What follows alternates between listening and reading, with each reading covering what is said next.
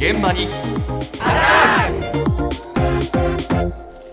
今朝の担当は近藤香織さんですおはようございます。今日は我々にとって身近な飲料の自動販売機のお話なんですけれども、今、飲料の自動販売機って全国で220万台もあるそうなんですよね。いっぱいありますもんね。うんうんだけどそれが年々少しずつ減っていってるという状態なんだそうなんですよ。と聞くと、じゃあ皆さん自動販売機で飲み物あんまり買わなくなっちゃってんのっていう話じゃないですか？あまずですね、実際に街で聞いてみました。自販機ですかね。いや自販機が一番昔から使ってるので。はい。いやどこでも結構あるんで買っちゃいます。私はコンビニです。仕事が車移動が多いんで自販機だと車止めるのがちょっと大変だから。コンビニが多いかなって思いますあの他の食べ物とか買うときに一緒に買うことが多いです。職場だともう自動販売機しかないからね。自動販売機。でも外で買うとしたらコンビニ。その特定のメーカーのだけしかないから自動販売機だと。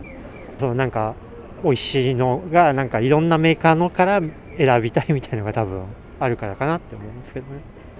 会社の近くにファミリーマートがあるのでそこ行くのが多いですね。あとちょっと安かったりするし最近ってそのツイッターとかインスタグラムとかで期間限定とかなんか有名なやつとかがあったりするんですけど基本的にそういうのってあのコンビニにしか置いてないとかっていうのはあったりしてフラッと行っちゃいますね。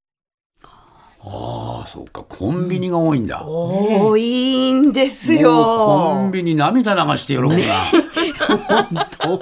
えいや、でも理由もちょっとなん、あ、あまあなるほどねと思う部分もあります、確かに。うんそうだね。駐車場があるからとか、えー限定品があるからとか、えーいろいろなメーカーから選びたいからとかーね。この気持ちもわかるわわかる。そうなんです。だからまあ理由はなるほどと思うんですが、中でも多く出てきたのが、コンビニの方がちょっと安いっていう声だったんですよ。そうなの？で、そう聞くと確かに自動販売機って安売りのイメージはないじゃないですか。ね。うん。そそうだ。からまあこういったことも、こうじわじわと自動販売機の数が減ってきてるの、まあ関係があるのかもしれないなと思ったんですが、ええ。そんな中、その飲料自動販売機メーカーの大手、富士電機がですね、ええ。新しい自動販売機を発表しました。それがサステナ自販機というものなんですが、従来品と比べて消費電力を抑えたとか、はい。使用しているプラスチックの量を減らしたりとかー、まあ、環境に配慮した自販機なんですけれども、一番の特徴について、富士電機株式会社食品流通事業本部の山本啓太さんに伺いました。まあ、例えばなんですけども、あの自動販売機の、えー設置場所に応じたですね、時間帯割引販売を行うこととか、フードロスとかの対応とか、あとは廃棄ロスコストも削減を目的としたですね、まあ、賞味期限間近の商品のまあ割引販売といったところのですね、あの価格変動ができると。フレキシブルにですね、遠隔であの価格を変えるということで、お客様のニーズに応えるといったような内容でございます。あの自動販売機の中の商品はあの季節に応じたラインナップになっているんですけども、それを売り切るときにですね、安くご提供するということで、お客様にですね、お得感を提供するといったことがメリットになるかなと思っております。あーすごくないですか？自販機も反撃に出てるじゃないか。人気出てますよ。え？遠隔で価格が変えられるんですよ。すごいこれあのコロナ禍になって以降よく耳にすると思うんですけれども、ダイナミックプライシングっていうね、えー。需要に応じて価格を柔軟に変えるというものなんですが、えー。しかも双方向の通信端末とクラウドサービスによって、売上や在庫管理、えー。じゃあそのデータの賞味期限情報をもとに遠隔で価格を変えることができる自動販売機なんです。賞味期。限がもう間近だったら下げますよそういうことです、そういうことです。だから自動販売機なのにタイムセールみたいな。ね、そういう商品を作ることも可能になるということなんですよ。ごいねこれはで、さらに自動販売機って買ってすぐ飲むっていう、こう、あの、購買行動の傾向が強いので、ええ。やっぱりすぐに値段が変えられるっていうメリットってやっぱり大きいね。そうなんですそうよ。だよそねうでね実は。やるね。ねえ。そうです、そうです。